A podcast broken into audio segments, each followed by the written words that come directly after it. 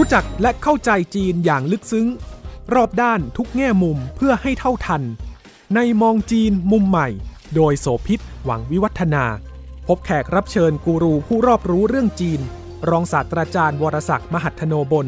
อดีตผู้อำนวยการศูนย์จีนศึกษาจุฬาลงกรณ์มหาวิทยาลัย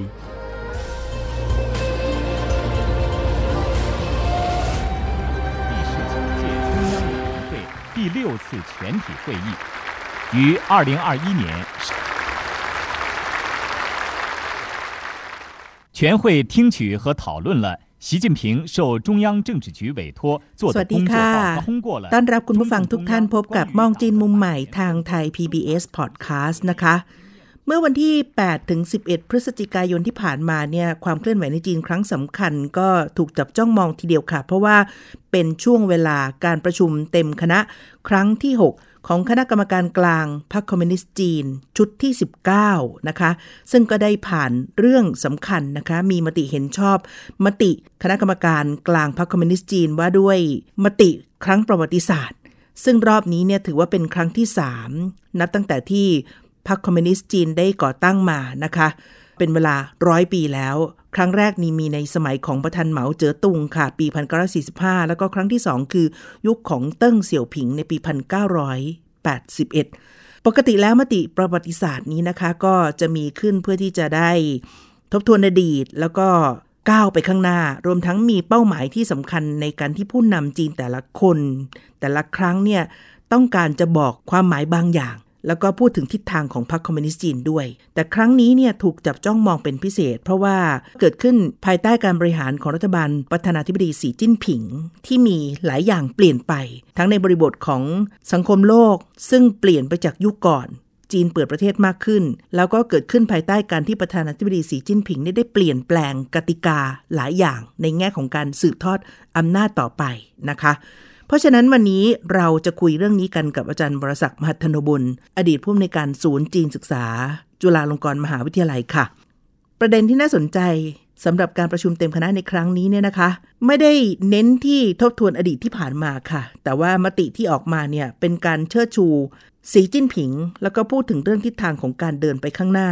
ในขณะที่ทางฝั่งปักกิ่งเองมีความเคลื่อนไหวที่สำคัญที่เป็นมติของรัฐบาลเนี่ยฝ่ายของทูตสารทูตระหว่างประเทศแล้วก็หน่วยงานสื่อมวลชนก็ทำงานกันอย่างเต็มที่ในเชิงรุกเพื่อพบปะกับสื่อมวลชนประเทศต่างๆนะคะในการชี้แจงแล้วก็อธิบายเพิ่มเพิ่มเติมค่ะของไทยเองก็เช่นเดียวกันสถานทูตจีนประจำประเทศไทยนะคะก็ได้ส่งผู้แทนมาพบปะกับสื่อมวลชนเพื่อจะอธิบายขยายความเรื่องนี้หลังจากที่การประชุมจบไปนะคะดิฉันได้ร่วมวงการคุยซึ่งมีที่ปรึกษาคือคุณฟ้านสวยเหวยกับคุณเผิงเฟยที่ดูแลงานด้านสื่อสารมวลชนกับด้านการเมืองเนี่ยมาแลกเปลี่ยนกันและพบปะกับนักข่าวเนื้อหาเหมือนกันเลยค่ะคือยืนยันแนวทางของประธานาธิบดีสีจิ้นผิงที่ต้องการจะสร้างความมั่นคงของคนในชาติแล้วก็บอกว่าจะส่งเสริมเรื่องการพัฒนาแบบยั่งยืนแล้วก็ยืนเรื่องของแนวทางของพรรคคอมมิวนิสต์ของจีนโดยตอนหนึ่งก็ระบุนะคะบอกว่านานาประเทศมีสิทธิ์เลือกระบอบของการปกครองก็ไม่ได้บอกว่าระบอบของคอมมิวนิสต์จะดีกว่าทุนนิยมแต่ว่าจีนเนี่ยเลือกแล้วแล้วก็เส้นทางนี้ก็เป็นเส้นทางที่จีนเขาย้ำว่าเขาต้องการจะเป็นชัยชนะร่วมกันซึ่งก็จะเป็นประโยชน์กับคนอื่นอื่นด้วยที่ไม่ใช่จีนอย่างเดียว The first is from economic development. We now just not develop our own economy to enact an approach of win-win approach.ทีนี้กลับมาที่ตรงสาระสำคัญของมติครั้งประวัติศาสตร์นี้แหละค่ะว่าสามครั้งที่ผ่านมามันมีความแตกต่างและครั้งนี้เนี่ยถูกจับจ้องมองเป็นพิเศษเพราะมีความหมายระหว่างบรรทัดที่ซ่อนอยู่กับเจตนาของ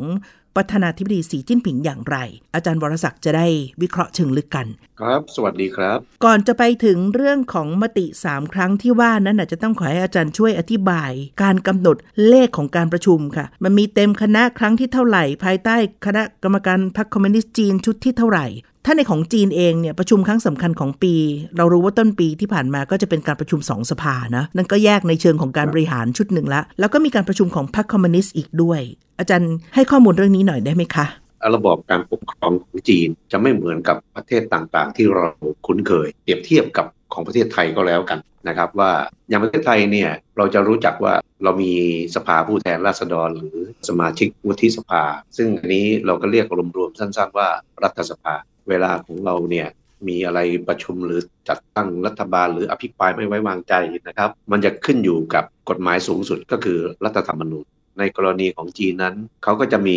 รัฐธรรมนูญซึ่งหมายถึงว่าเขาใช้กับระบบรัฐสภาของเขาจีนนั้นมีระบบการปกครองที่แตกต่างไปจากชาติอื่นๆเขามีพรรคคอมมิวนิสต์เป็นผู้ใช้อำนาจสูงสุดแต่เพียงผู้เดียวในกรณีของพรรคคอมมิวนิสต์เนี่ยเขาก็จะมีธรรมนูญของเขาถ้าเราพูดถึงตัวผู้นำคือสีจิ้นผิงถ้าหากว่าเขากำลังแสดงบทบาทอยู่ในส่วนของพรรคคอมมิวนิสต์เราจะเรียกตำแหน่งของเขาว่าเลขาธิการพรรคแต่ถ้าเขาอยู่ในส่วนของรัฐสภาเขาก็จะ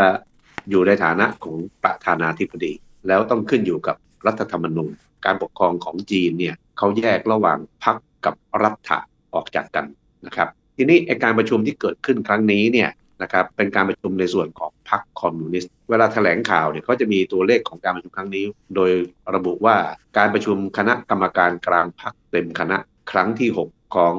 สมัชชาชุดที่สิบเก้าผมก็ขอเรียกสั้นๆว่าสมัชชาสิบเก้าก็แล้วกันไอ้การประชุมคณะกรรมการกลางพรรคเต็มคณะครั้งที่หกนี่มันหมายถึงอะไรพรรคคอมมิวนิสต์เนี่ยเขาจะประชุมสมัชชาพรรคเนี่ยทุกๆห้าปีก็คือหมายความว่าเลือกตัวแทนที่เป็นสมาชิกพรรคจากทั่วประเทศเลยนะครับก็มากันประมาณ สองพัน กว่าคนนะครับแล้วประชุมกันพอประชุมกันเสร็จเขาก็แยกย้ายกันกลับบ้านรออีกห้าปีข้างหน้ามาเจอกันใหม่เขาประชุมกันครั้งเดียวแล้วเนี่ยเขาก็ปิดสมัยการประชุมไปโดยตลอดด้วยเหตุนี้เนี่ยตอนที่เขาประชุมกันเนี่ยเขามักจะเลือกคณะบุคคลขึ้นมาคณะหนึ่งแล้วเรียกว่าคณะกรรมการกลางพรรคจะเป็นผู้ใช้อำนาจแทนสมัชชาใหญ่ไปอีกเป็นเวลาห้าปีคณะกรรมการกลางพรรคของเขาเนี่ยจริงๆแล้วมีอยู่ประมาณไม่ถึงสองร้อยเต็มนะตัวเลขที่มีการประชุมครั้งนี้เขาจะบอกว่าประมาณสามร้อยกว่าคนคือเขาจะมีกรรมการสำรองอีกหนึ่งร้อยกว่าคนค่ะทั้งกรรมการตัวจริงกับกรรมการสำรองประชุมร่วมกันในธรรมนูญของพรรคเนี่ยเขาจะกำหนดระบุไว้อย่างชัดเจนเลยว่าคณะกรรมการกลางพรรคเนี่ยจะต้องประชุมกันอย่างน้อยปีละหนึ่งครั้งฉะนั้นถ้าหนึ่งครั้งไอ้ถ้าหนึ่งปีเนี่ยเขาประชุมหนึ่งครั้งเขาก็ทำหน้าที่ของเขาโดยสมบูรณ์นะครับดังนั้นตั้งแต่เริ่มมีสมัชชาที่สิบเก้าสมัยที่สิบเก้าหรือสักประมาณปีสองพันสิบเจ็ด สองพันสิบแปดนะฮะคือปีหน้าจะครบห้าปีตอนนี้เขาประชุมกันมาแล้วหกครั้งก็คือครั้งนี้เป็นครั้งที่หกนะครับการระบุตัวเลขคือคนจีนเนี่ยเขาจะเข้าใจแต่ว่าคนคนต่างชาติอย่างเราอาจจะไม่คุ้นเคยนะครับเช่นครั้งนี้เขาจะบอกว่าการประชุมคณะกรรมการกลางพรรคเต็มคณะครั้งที่หกสมัชชาสิบเก้านะครับเขาต้องระบุเพราะว่ามันมีสมัชชาสิบแปด สิบเจ็ดแล้วก็มีการประชุมคณะกรรมการกลางและระบุเป็นจำนวนครั้งครั้งครั้งไปใช่ไหมครับเขาจะได้รู้ว่ามติของใครสมัยไหนครั้งที่เท่าไหร่อ่ะเขาจะได้รู้ซึ่งรอบนี้ถือว่าเป็นรอบสุดท้ายนะคะก่อนที่จะมีประชุมสมัชชาใหญ่ในปีหน้าแล้วก็กำลังถูกเล็งกันอยู่ว่าจะเป็นโอกาสที่ประธานาธิบดีสีจิ้นผิงจะประกาศเรื่องการดำรงตำแหน่งประธานาธิบดีต่อเป็นสมัยที่สามไหมเพราะว่ายังไม่มีการตั้งผู้สืบทอดแล้วก็ก่อนหน้านี้มีการแก้ไขรัฐธรรมนูญที่ทำให้วาระของผู้นำเป็นอย่างต่อเนื่องไม่มีวาระสิ้นสุดซึ่งก็พลิกไปจากแนวทางเดิมที่เติ้งเคยวางไว้นะคะทีนี้กลับมาที่ตัวมติครั้งนี้ค่ะมีความสำคัญมากถูกประเมินว่าไม่ได้มีการทบทวนประวัติศาสตร์ไม่ได้มีการดูเรื่องของความผิดพลาดไม่ได้ให้น้ำหนักเรื่องนี้เท่าไหร่แต่ว่ากำลังเน้นเชิดชูความเป็นผู้นำของสีจิ้นผิงที่จะให้เทียบเคียงเท่ากับเหมาและเติ้งแล้วก็พูดถึงเรื่องทิศทางที่จีนจะเดินต่อไปข้างหน้าพูดถึงความสำเร็จด้วยอาจารย์ขยายความได้ไหมคะว่ามันมีความหมายที่ซ่อนอยู่ในการแถลงมติครั้งประวัติศาสตร์ครั้งที่สามนี้ยังไงบ้างคะการที่เราจะเข้าใจมติประวัติศาสตร์ครั้งที่สามได้เนี่ยผมคิดว่าเราต้องนำไปเปรียบเทียบกับครั้งที่หนึ่งครั้งที่สองก่อนนะฮะครั้งที่หนึ่งเนี่ยเกิดขึ้นเมื่อปีค.ศ. หนึ่งพันเก้าร้อยสี่สิบห้าซึ่งตอนนั้นเนี่ยเหมาเจ๋อตงเป็นประธานพรรคปีนั้นเป็นปีที่เพิ่งสิ้นสุดสงครามโลกครั้งที่สองญี่ปุ่นซึ่งอยู่ฝ่ายอักษะและทำสงครามกับจีนอยู่ก่อนหน้านั้นแปดปีเนี่ยญี่ปุ่นเป็นผู้แพ้สงครามแล้วจะต้องถอนตัวออกจากประเทศจีนไปในฐานะผู้แพ้ถามว่าเวลานั้นเนี่ยพรรคคอมมิวนิสต์ทำอะไรอยู่ตอนนั้นพรรคคอมมิวนิสต์เนี่ยยังไม่ได้อำนาจรัฐมานะครับแล้วตั้งฐานที่มั่นอยู่ที่เมืองเหยียนอังนะครับพอสงครามโลกสิ้นสุดเนี่ยและในช่วงนั้นเป็นช่วงหัวเรียวหัวต่อแล้วก็เหมาเนี่ยได้เปล่งบารมีของความเป็นผู้นำสูงมากนะครับแล้วก็ได้จัดให้มีการประชุมคณะกรรมการกลางเพื่อทบทวนย้อนกลับไปถึงวันแรกที่มีการก่อตั้งพรรคคอมมิวนิสต์ เมื่อปีค.ศ. หนึ่งพันเก้าร้อยยี่สิบเอ็ดนะครับว่ายี่สิบกว่าปีที่ผ่านมาเนี่ยบทบาทของพรรคนั้นเป็นอย่างไรบ้างมีส่วนใดที่ประสบความสำเร็จและมีส่วนใดที่ประสบความล้มเหลวและความล้มเหลวที่ว่านั้นมันเกิดขึ้นจากอะไรบ้างถ้าเราพูดในแง่ภาพรวมเราจะพบว่าการทบทวนประวัติศาสตร์ของพรรคในครั้งนั้นเนี่ยแทบจะเรียกได้เลยว่าพรรคคอมมิวนิสต์อยู่ในภาวะแบบล้มลุกคลุกคลานนะครับพอมาถึงในปีหนึ่งพันเก้าร้อยสี่สิบห้าตอนนั้นพรรคคอมมิวนิสต์นั้นสามารถยืนอยู่ได้แล้วอย่างค่อนข้างมั่นคงจะเหลืออยู่เพียงอย่างเดียวก็คือปฏิปักษ์ทางการเมืองคือพรรคกัวหมินตั๋งซึ่งนำโดยจอมพลเจียงไคเชกซึ่งอันนี้เป็นเรื่องที่จะต้องไปชำระสะสางซึ่งก็คือหลังจากนั้นอีกไม่กี่ปีเนี่ยก็จะเกิดสงครามการเมืองระหว่างสองพรรคนี้ขึ้นมานะครับอ่ะทีนี้เรากลับมาในปีหนึ่งพันเก้าร้อยสี่สิบห้านะครับว่าเขาทบทวนกันอย่างนี้ประวัติของพรรคในช่วงนั้นเนี่ยมันค่อนข้างจะโชคโชคโชนแล้วก็บางช่วงบางสมัยนี้ก็หนองเลือดนะครับเพราะฉะนั้นการที่เหมาเนี่ยสามารถนำพาเอ่อพรรคคอมมิวนิสต์ให้อยู่รอดมาได้จนถึงปีหนึ่งพันเก้าร้อยสี่สิบห้าเนี่ยมันจึงมีความสำคัญมากหลังจากมีมติครั้งที่หนึ่งในปีดังกล่าวแล้วนะครับเอ่อตอนนั้นบารมีของเหมาเนี่ยก็เปล่งประกายแล้วก็สูงและเป็นที่ยอมรับในเรื่องของอำนาจในหมู่มวลสมาชิกพรรคเรื่อยมานะครับเอ่อหลังจากนั้นต่อมานะครับพอถึงปีค.ศ. หนึ่งพันเก้าร้อยสี่สิบเก้าพรรคคอมมิวนิสต์ก็ยึดอำนาจการปกครองได้แล้วก็ปกครองเรื่อยมาอันนี้คือมติครั้งที่หนึ่งนะครับเรื่อยมาจนถึงปีหนึ่งพันเก้าร้อยแปดสิบเอ็ดนะครับซึ่งตอนนั้นเนี่ยผู้นำสูงสุดของจีนก็คือเติ้งเสี่ยวผิงนะครับก่อนหน้านั้น สองถึงสาม ปีพรรคคอมมิวนิสต์เนี่ยได้ประกาศใช้นโยบายปฏิรูปและเปิดประเทศนะครับโดยเฉพาะอย่างยิ่งในเรื่องของการปฏิรูปเศรษฐกิจที่ได้นำเอาไอ้แนวทางเสรีนิยมเข้ามามากขึ้นนะครับซึ่งตอนนั้นเนี่ยพรรคคอมมิวนิสต์เองเขาก็ยอมรับว่าการใช้นโยบายนั้นเนี่ยค่อนข้างยากลำบากเพราะว่าก่อนหน้านั้นเนี่ยการเมืองของจีนนั้นเวียนไปสู่กระแสซ้ายจัดโดยเฉพาะช่วงของการปฏิวัติวัฒนธรรมคนจีนเองก็ยังกล้ากล้ากลัวกลัวไม่รู้ว่าไอ้เสรีนิยมเนี่ยทำได้มากน้อยแค่ไหนมันมีขอบเขตไหมเดี๋ยวจะกลายเป็นว่าตัวเองจะไม่เป็นคอมมิวนิสต์อะไรทำนองนี้นะครับในปีหนึ่งพันเก้าร้อยแปดสิบเอ็ดนี้เนี่ยพรรคคอมมิวนิสต์ก็ได้มีการทบทวนประวัติศาสตร์ของพรรคอีกครั้งจุดเด่นของมติบริษัทครั้งที่สองเนี่ยอยู่ตรงที่ว่าพรรคคอมมิวนิสต์เนี่ยได้มีการวิจารณ์ตนเองด้วยและได้มีการวิจารณ์บทบาทของเหมาด้วยโดยเฉพาะเหมาเนี่ยในช่วงที่ก่อการปฏิวัติวัฒนธรรมขึ้น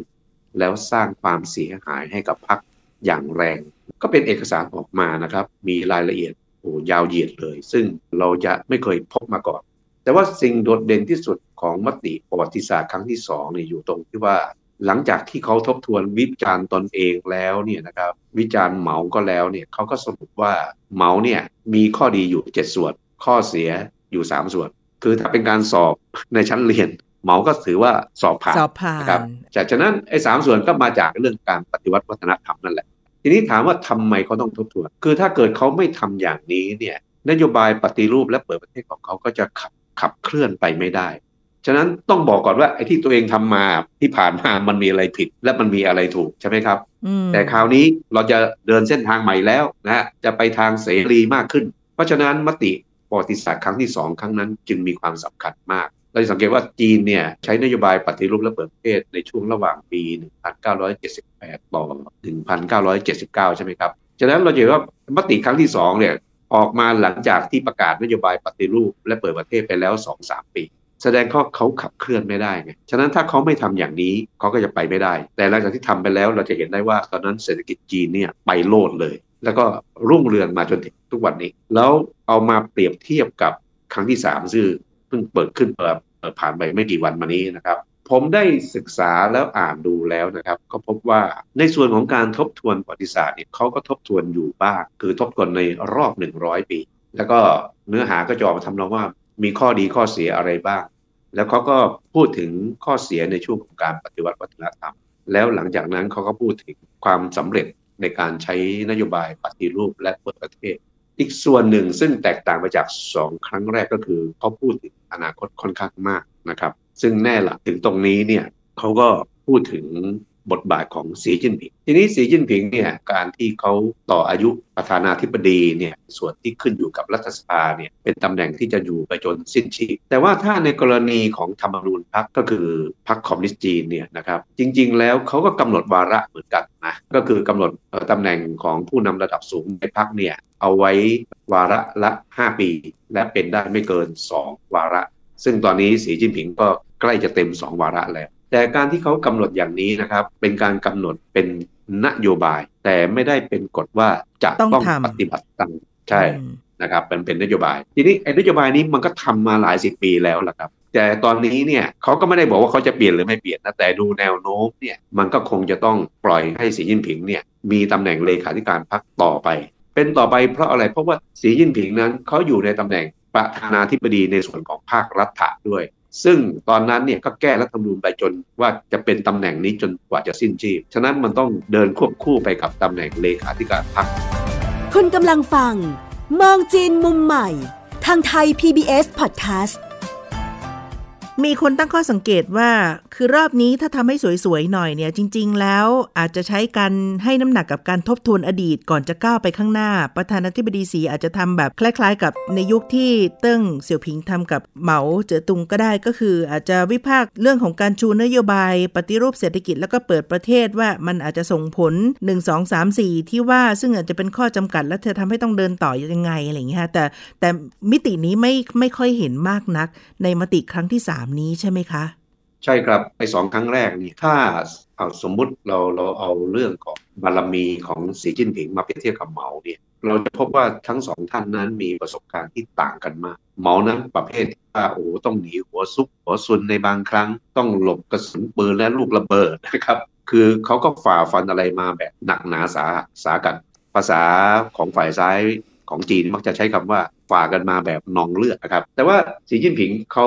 ไม่ใช่อย่างนั้นเลยถ้าดูตั้งแต่ที่เขาจบการศึกษาแล้วก็เข้ามาทำงานให้กับพรรคนี้เนี่ยนะครับเราจะพบว่าสีจิ้นผิงเนี่ยเข้ามาทำงานตั้งแต่วัยหนุ่มเนี่ยด้วยตำแหน่งที่สูงในระดับท้องถิ่นนะซึ่งเปรียบเทียบกับคนอื่นๆแล้วเนี่ยถือว่าสีจิ้นผิงนั้นเขาก้าวเร็วมากหลังจากนั้นเขาก็ก้าวสูงขึ้นไปเรื่อยๆตามลำดับจนกระทั่งมาเป็นเลขาธิการพรรคในปัจจุบันนี้ครับบทบาทอย่างนี้เนี่ยมันมันคงเทียบไม่ได้กับเหมาเพราะว่ามันอยู่สถานการณ์คนละแบบกันนะครับแต่ทีนี้ถามว่าเออทำไมพรรคคอมมิวนิสต์ต้องทำอย่างนั้นหมายถึงว่าถ้าพูดภาษาเราเราก็คืออวยสีจิ้นผิงจนกระทั่งโดดเด่นสูงเด่นขึ้นมาแถมยังจะให้เป็นผู้นำไปจนสิ้นชีพเนี่ยมันมีความหมายอะไรเพราะฉะนั้นเท่าที่ผมอ่านดูคำสรุปของการประชุมครั้งครั้งนี้เนี่ยนะก็พบว่ามันมีอยู่สองส่วนก็คือไอ้ทบทวนนั้นผมก็ได้พูดไปแล้วนะครับแต่ส่วนที่พูดถึงปัจจุบันและอนาคตเนี่ยบางทีเขาไม่ได้พูดถึงสีตรงๆนะครับแต่มันก็เห็นได้ชัดว่าสิ่งที่ทำอยู่แล้วบอกว่าประสบความสำเร็จเนี่ยมันแยกสีจิ้นผิงออกไปไม่ได้สรุปก็คือเขาก็ยังคงอวยสีจิ้นผิงให้มันสูงเด่นนะครับญัตติที่ทบทวนประวัติศาสตร์ครั้งที่สามเนี่ยยืนยันความสำเร็จต่างๆของพรรคแต่ว่าไม่ได้ไปพูดถึงมากนักเรื่องความพลั้งพลาดเรื่องของความล้มเหลวในอดีตที่ผ่านมาแล้วก็ไปยึดโยงกับประธานาธิบดีสีด้วยก็เลยทำให้ถูกตั้งข้อสังเกตว่าแนวคิดสีจิ้นผิงนะหรือว่าการสร้างประวัติศาสตร์เขียนหน้าประวัติศาสตร์ใหม่ของจีนเนี่ยก็นำไปสู่เรื่องของการทำให้เกิดการกำหนดคำหรือว่าทิศทางที่มันชัดขึ้นในช่วงที่ผ่านมาหลายประเด็นเช่นบอกว่าชูนโยบายเรื่องการปฏิรูปเศรษฐกิจจะรุ่งเรืองไปด้วยกันแล้วก็เรื่องของการเปิดประเทศไปสู่นานาชาติรวมทั้งการผลักดันแนวคิดสีจิ้นผิงที่บอกว่าเป็นการปกครองในแบบที่มีเอกลักษณ์ของจีนเนี่ยให้เข้าไปสู่ระบบการศึกษาแล้วก็สร้างการเรียนรู้ใหม่สร้างบทประวัติศาสตร์หน้าใหม่ให้กับระบบการศึกษาของเด็กจีนด้วยอาจารย์เล่าเรื่องนี้หน่อยได้ไหมคะมันมีคำสำคัญที่คุณโสภิตได้พูดไปเมื่อกี้นี้ก็คือคำหนึ่งก็คือว่าความคิดสีจิ้นผิงนะครับอีกคำหนึ่งก็คือรุ่งเรืองไปพร้อมกันสองคำนี้สำหรับผมแล้วมีความหมายมากเออเอาคำแรกก่อนนะครับว่าความคิดสีจิ้นตลอดประวัติศาสตร์ของพรรคคอมมิวนิสต์จีนเรื่อยมาเนี่ยร้อยปีเออถ้ากรณีของเหมาเนี่ยนะครับมติของพรรคชัดเจนเลยว่าโอ้ความคิดเหมานั้นเลอเลิศมากแล้วนำจีนไปสู่ชัยชนะได้ปกครองประเทศนะครับต่อมาเขาก็เลยเรียกสิ่งที่เป็นความคิดของเหมาเนี่ยว่าความคิดเหมาเจ๋อตุงเพราะฉะนั้นสมัยก่อนโน้นเนี่ยนะครับสมัยเหมาเนี่ยเวลาพรรคคอมมิวนิสต์เขาจะแถลงอะไรขึ้นมาในเชิงอุดมการณ์เนี่ยเขาก็จะบอกว่า ของเขานั้นยึดลัทธิมาร์กซ์ลัทธิเลนินและความคิดเหมาเจ๋อตุงทีนี้พอพอหมดสมัยเหมาไปใช่ไหมครับเออหลังจากนั้นก็ไม่มีผู้นำคนไหนที่จะไปเอาสิ่งที่ตนคิดตนทำเนี่ยแล้วยกระดับขึ้นมาเป็นความคิดเช่นความคิดเติ้งเสี่ยวผิงความคิดเจียงเจ๋อหมินความคิดหูจินเทาก็ไม่มีใครทำอย่างนั้นยกเหมาเอาไว้เพียงคนเดียวทีนี้ถ้าคำคำนี้ผมบอกว่ามันเป็นคำสำคัญสำคัญตรงสำคัญตรงที่ว่าสีจิ้นผิงเนี่ยตอนนี้พรรคคอมมิวนิสต์ได้เอาสิ่งที่สีจิ้นผิงคิดและทำเนี่ยนะครับมาเป็นความคิดสีจิ้นผิงด้วยเหตุนี้เนี่ยนักสังเกตการเรื่องจีเนี่ยจึงได้บอกว่าตอนนี้สีจิ้นผิงเขาจะยกฐานะของเขาเทียบเท่ากับเหมาโดยเฉพาะอย่างยิ่งเมื่อเอาความคิดสีจิ้นผิงไปบรรจุลงไปในแบบเรียนของนักเรียนในสถานศึกษาอันนี้คือประเด็นแรกนะครับที่พูดถึงในแง่ของคำสำคัญที่เรียกว่าความคิดสีจิ้นผิงนะครับอีกคำหนึ่งก็คือเจริญรุ่งเรืองไปพร้อมกันคำนี้มันมีความหมายมากนะครับกล่าวคือว่าสมัยที่เติ้งเป็นผู้นำสูงสุดเนี่ยแล้วประกาศใช้นโยบายปฏิรูปและเปิดประเทศนะครับตอนนั้นจีนเองก็ยังไม่มั่นใจว่าการนำเอาเศรษฐกิจแบบเสรีนิยมมาใช้เนี่ยมันจะส่งผลกระทบต่อความมั่นคงภายในหรือผลกระทบต่ออุดมการณ์คอมมิวนิสต์มากน้อยแค่ไหนเพราะฉะนั้นถ้าใครไปศึกษาเอ่อตอนที่จีนใช้นโยบายนี้เมื่อสี่สิบกว่าปีก่อนก็จะพบว่าจีนนั้นเขาจะเปิดเฉพาะบางพื้นที่เช่นเรียกพื้นที่เหล่านั้นว่าเขตเศรษฐกิจพิเศษทีนี้ตอนที่เติ้งคิดอย่างนี้เนี่ยเติ้งก็เลยบอกว่าไอ้ตรงไหนที่มันเป็นเขตเขตเศรษฐกิจพิเศษเนี่ยแน่นอนละมันได้รับการสนับสนุนเชิดชูค้ำชูใช่ไหมครับคนในพื้นที่นั้นก็จะมีฐานะทางเศรษฐกิจค่อนข้างดีหน่อยด้วยเหตุนี้เนี่ยเติ้งเสี่ยวผิงจึงบอกว่ามันเป็นความจำเป็นอย่างมากที่จะต้องปล่อยให้คนส่วนหนึ่งเจริญรุ่งเรืองขึ้นมาก่อนก็คือรุ่งเรืองเฉพาะบางพื้นที่เพราะตอนนั้นเนี่ยจีนเองเขาก็ไม่กล้าเสี่ยงนี่เป็นความคิดของเติ้งเสี่ยวผิงนะครับและหลังจากที่เติ้งเสี่ยวผิง เอ่อ เสียชีวิตไปแล้วเนี่ยพรรคคอมมิวนิสต์ก็ยกย่องสิ่งที่เป็นความคิดของเติ้งเสี่ยวผิงเนี่ยเขาไม่ได้ใช้คำว่าความคิดเติ้งเสี่ยวผิงนะครับเขาใช้คำว่าทฤษฎีเติ้งเสี่ยวผิงคือให้มันต่างจากเหมาไปแต่คราวนี้เนี่ยสีจิ้นผิงมาบอกว่าเราจะต้องเจริญรุ่งเรืองร่วมกันคือหมายความว่าจากสี่สิบปีที่ผ่านมาเนี่ยการปฏิรูปของจีนนั้นได้ทำให้เศรษฐกิจของจีนเจริญรุ่งเรืองขึ้นมาแล้วไม่ใช่มีคนร่ำรวยอยู่เพียงหย่อมเดียวในเขตเศรษฐกิจพิเศษส่วนอื่นๆก็ยังยากจนอยู่ไม่ใช่ละตอนนี้เจริญรุ่งเรืองร่วมกันนะครับในยุคของสีเนี่ยนะครับเขาได้เปลี่ยนจากคำของเติ้งตรงที่ว่าจำเป็นจะต้องให้บางส่วนรุ่งเรืองขึ้นมาก่อนแต่มาบัดนี้ในยุคของสีสีก็จะบอกว่าเจริญรุ่งเรืองร่วมกันเท่ากับว่าเป็นการขยายบทบาทหรือเชิดชูบทบาทของสีจิ้นผิงให้มันโดดเด่นและมีความแตกต่างไปจากผู้นำสองคนแรกของจีนถ้าย้อนไปดู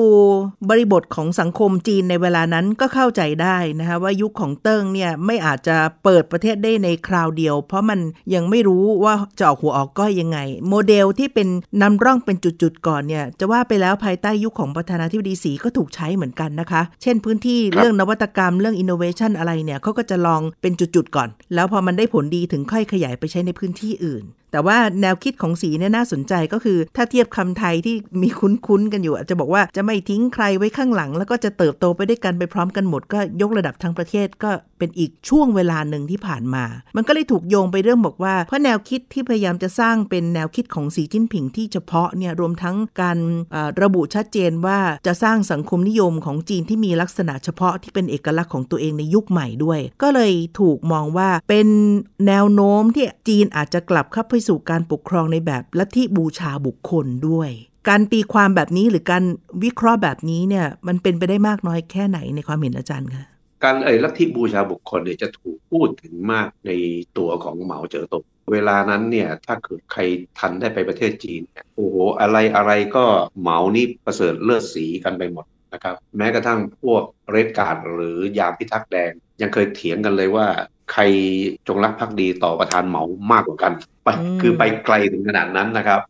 ฉะนั้นทุกที่ในเมืองจีนสมัยนั้นเนี่ยจะมีภาพของเหมาเต็มไปหมดนะครับทีนี้กรณีของสีเนี่ยผมยังไม่พบขนาดนั้นนะตลอดเวลาที่ผมไปจีนในยุคที่สีเป็นผู้นำเนี่ยผมพบว่าเขาจะมีแต่เอา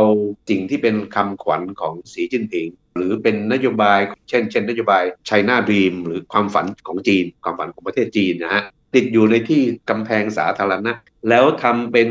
ตัวกราฟิกที่ สวยๆน่ารักนะครับเอ่อแล้วก็มีสีสันดูแล้วก็ไม่ได้ขึงขังแบบศิลปะในยุคของเหมาเป็นภาพของหน้าตาของชาวจีนบางคนก็ภาพวาดเหล่านั้นจะแต่งชุดเป็นนายแพทย์มั่งเป็นนักวิทยาศาสตร์มั่งเป็นนักเรียนมั่งเป็นข้าราชการมั่งเป็นทหารมั่งเอ่อหน้าตาก็จะยิ้มแย้มนะครับคือไม่ขึงขังแบบในยุคของเหมาซึ่งโอ้ดุดันเพราะไปเชิดชูเรื่องของการต่อสู้ทางชนชั้นแต่ทั้งหมดนี้ในยุคของสีเนี่ยเอ่อมันออกมาอย่างนี้หมดเลยนะครับแต่สิ่งที่ผมสังเกตก็คือพบภาพของสีจิ้นผิงในที่สาธารณะน้อยมากไม่ไม่เหมือนกับยุคเหมายุคเหมานั้นไม่ว่าเป็นภาพอะไรนะเอ่อจะต้องมีภาพของเหมาแถมเป็นภาพที่บางทีเนี่ยโอ้แบ็คกราวด์นี่เป็นมีรัศมีเรืองรองเหมือนกับเป็นเทพของสีจิ้นผิงนั้นยังไม่เห็นขนาดนั้นแต่ถ้าฉะนั้นถ้าเป็นอย่างนี้เนี่ยมันจะไกลไปถึงลัทธิบูชาบุคคลก็คิดว่าถ้ามองจากวินาทีนี้นะครับก็ก็ยังมองไม่เห็นไปขนาดนั้นครับแต่ถ้าถามว่าเออยกย่องอวยกันแบบสีจิ้นผิงนั้นสุดยอดโดดเด่นไอ้นี้จริงไหมผมก็คิดว่าจริงเพียงแต่ว่ายังไปไม่ถึงขั้นที่เรียกเรียกได้ว่าเป็นลัทธิบูชาบุคคลครับโดยภาพรวมแล้วก็เหมือนกับว่านโยบายที่ประธานาธิบดีสีประกาศเนี่ยมันก็จะเป็นประโยชน์แล้วมีความชัดเจนคือบอกได้ว่ามีวิสัยทัศน์ว่าจะก้าวไปแบบไหนซึ่งก็น่าจะทำให้พลเมืองจีนมีความเชื่อมั่นหรือเชื่อถือได้มากพอเพราะมันก็ลงสู่ภาคปฏิบัติด้วยแต่ในด้านที่มันเป็นจุดซึ่งต้องเฝ้าสังเกตเฝ้าระวังหรือว่าต้องจับตามองหรือด้านที่มันอาจจะไม่ได้เป็นบวกทั้งหมดเนี่ยอาจารย์มองเห็นว่ามีแง่มุมไหนที่แฝงอยู่บ้างคะผมก็คงไม่มีปัญญาไปสำรวจชาวมติชาวจีนทั้งประเทศเอาที่แบบที่ผมคุยคุยคุยกันมานะแบบกระซิบกระซาบกันเนี่ยชาวจีนเขาไม่ค่อยเห็นด้วยกับการต่ออายุให้สีจิ้นผิงเป็นผู้นำจนสิ้นชีพนะแต่แต่ในขณะเดียวกันผลงานบางเรื่องนะครับซึ่งเราก็เคยคุยกันในรายการของเราเช่นเอ่อระบบความน่าเชื่อถือทางสังคมหรือมาตรการชิงหลังนะครับที่เราคุยกันไปเมื่อเร็วๆนี้เนี่ยคนคนจีนเขาก็เขาก็โอเคในระดับหนึ่งนะแต่ว่ามันก็เห็นได้ว่าทั้งสองมาตรการนี่มันเป็นการใช้อำนาจนิยมคือเรียกว่าถ้าพูดภาษาบ้านๆของเราคือขอกันดีๆไม่ได้ก็ต้องใช้กำลังบังคับกันคนจีนจึงยอมปฏิบัติตามนะครับฉะนั้นมันก็มีความย้อนแย้งในสองด้านนั่นก็คือด้านหนึ่งไม่เห็นด้วยที่สีจิ้นผิงต่ออายุให้ตัวเองจนสิ้นชีพแต่อีกด้านหนึ่งก็เห็นว่าสีจิ้นผิงเขาก็มีผลงานอะไรที่เป็นไปในเชิงบวกเหมือนกันนะครับคือคือไม่ได้แบบทำอะไรนอกลู่นอกทางฉะนั้นไอ้ตรงนี้เราก็ต้องคอยดูต่อไปว่าหลังจากนี้เนี่ยถ้าสีจิ้นผิงจะต้องเป็นผู้นำไปจนสิ้นชีพเนี่ยสิ่งที่เขาจะทำต่อไปเนี่ยมันจะส่งมรรคผลอะไรอย่างไรต่อไปเราจะจะพูดได้ชัดเจนกว่านี้ครับการต่ออายุซึ่งรัฐธรรมนูญเนี่ยแก้แล้วแต่เดี๋ยวจะต้องดูในการประชุมพรรคคอมมิวนิสต์ครั้งใหญ่ในปีหน้าว่าจะมีความเปลี่ยนแปลงแล้วก็ทำให้สามารถจะสืบทอดตำแหน่งเลขาธิการของพรรคคอมมิวนิสต์ต่อไปได้อีกอย่างไม่มีกำหนดด้วยหรือไม่เนี่ยมันมีความเสี่ยงมันมีจุดเปราะบางตรงไหนบ้างสำหรับรัฐบาลภายใต้ประธานาธิบดีสีจิ้นผิงค่ะอาจารย์ถ้าหากว่าสีจิ้นผิงเขาเป็นผู้นำไปจนสิ้นชีพเนี่ยมันก็จะมีปัญหาอยู่ตรงที่ว่าการเตรียมผู้นำคนต่อจากเขาเนี่ยมีการเตรียมการอย่างไรเราก็ไม่รู้ว่าสีจิ้นผิงนั้นจะเป็นไปจนถึงอีกกี่ปีห้าปีหรือสิบปีหรือในระหว่างที่เป็นเป็นอยู่เกิดสีจิ้นผิงป่วยขึ้นมาอย่างหนักจนกระทั่งทำงานไม่ได้เนี่ยเออแล้วผู้นำที่จะต่อจากเขาเนี่ยนะครับเออมันได้มีการเตรียมการอย่างไรไอ้นี่คือปัญหาข้อแรกเราก็ตอบได้ยากมากเพราะมันต้องดูว่าการประชุมในปีหน้าเนี่ยมันมีการผลัดเปลี่ยนหมุนหมุนเวียนผู้นำอย่างไรบ้างซึ่งไอ้ตรงนี้เราต้องไปดูว่ามีใครขึ้นมาก้าวขึ้นมาโดยเฉพาะระดับคณะกรรมการกลุ่มการเมืองเราถึงจะบอกได้ว่าผู้นำรุ่นที่จะต่อจากสีจิ้นผิงเนี่ยจะถูกเตรียมการไว้อย่างไรไอ้นี่คือประเด็นแรกประเด็นต่อมาสมมติว่าการเตรียมการนั้นไม่ประสบความสำเร็จแล้วสีจิ้นผิงเนี่ยบังเอิญว่าเป็นผู้นำไปอีกสิบปีข้างหน้าหรือสิบห้าปีข้างหน้านะฮะก็ยังแข็งแรงอยู่เนี่ยปัญหาที่ตามมาเท่าที่ผมศึกษาจากประวัติศาสตร์จีน สองพัน กว่าปีเนี่ยเราจะพบว่าถ้าไม่มีการเตรียมการเนี่ยสิ่งที่จะตามมาคือการแข่งแย่งอำนาจกันอย่างรุนแรงเพราะมันมีผู้นำทยอยก้าวขึ้นมาไปเรื่อยๆนี่แล้วทุกคนก็อั้นเอาไว้หมดโดยธรรมชาติของการเมืองแล้วมันมักจะนำมาสู่ความขัดแย้งได้ค่ะและเป็นเรื่องที่เราก็จะต้องตามต่อด้วยเพื่อจะได้นำมาคุยกันในมองจีนมุมใหม่ทางไทย พี บี เอส Podcast นะคะวันนี้อาจารย์วรศักดิ์และดิฉันโสภิตลาคุณผู้ฟังแล้วนะคะสวัสดีค่ะสวัสดีครับ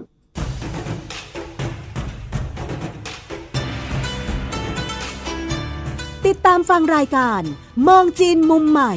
ได้ทางเว็บไซต์และแอปพลิเคชันไทย พี บี เอส Podcast กดติดตามสื่อสังคมออนไลน์ทั้ง Facebook, Twitter, Instagram และ YouTube ไทย พี บี เอส Podcast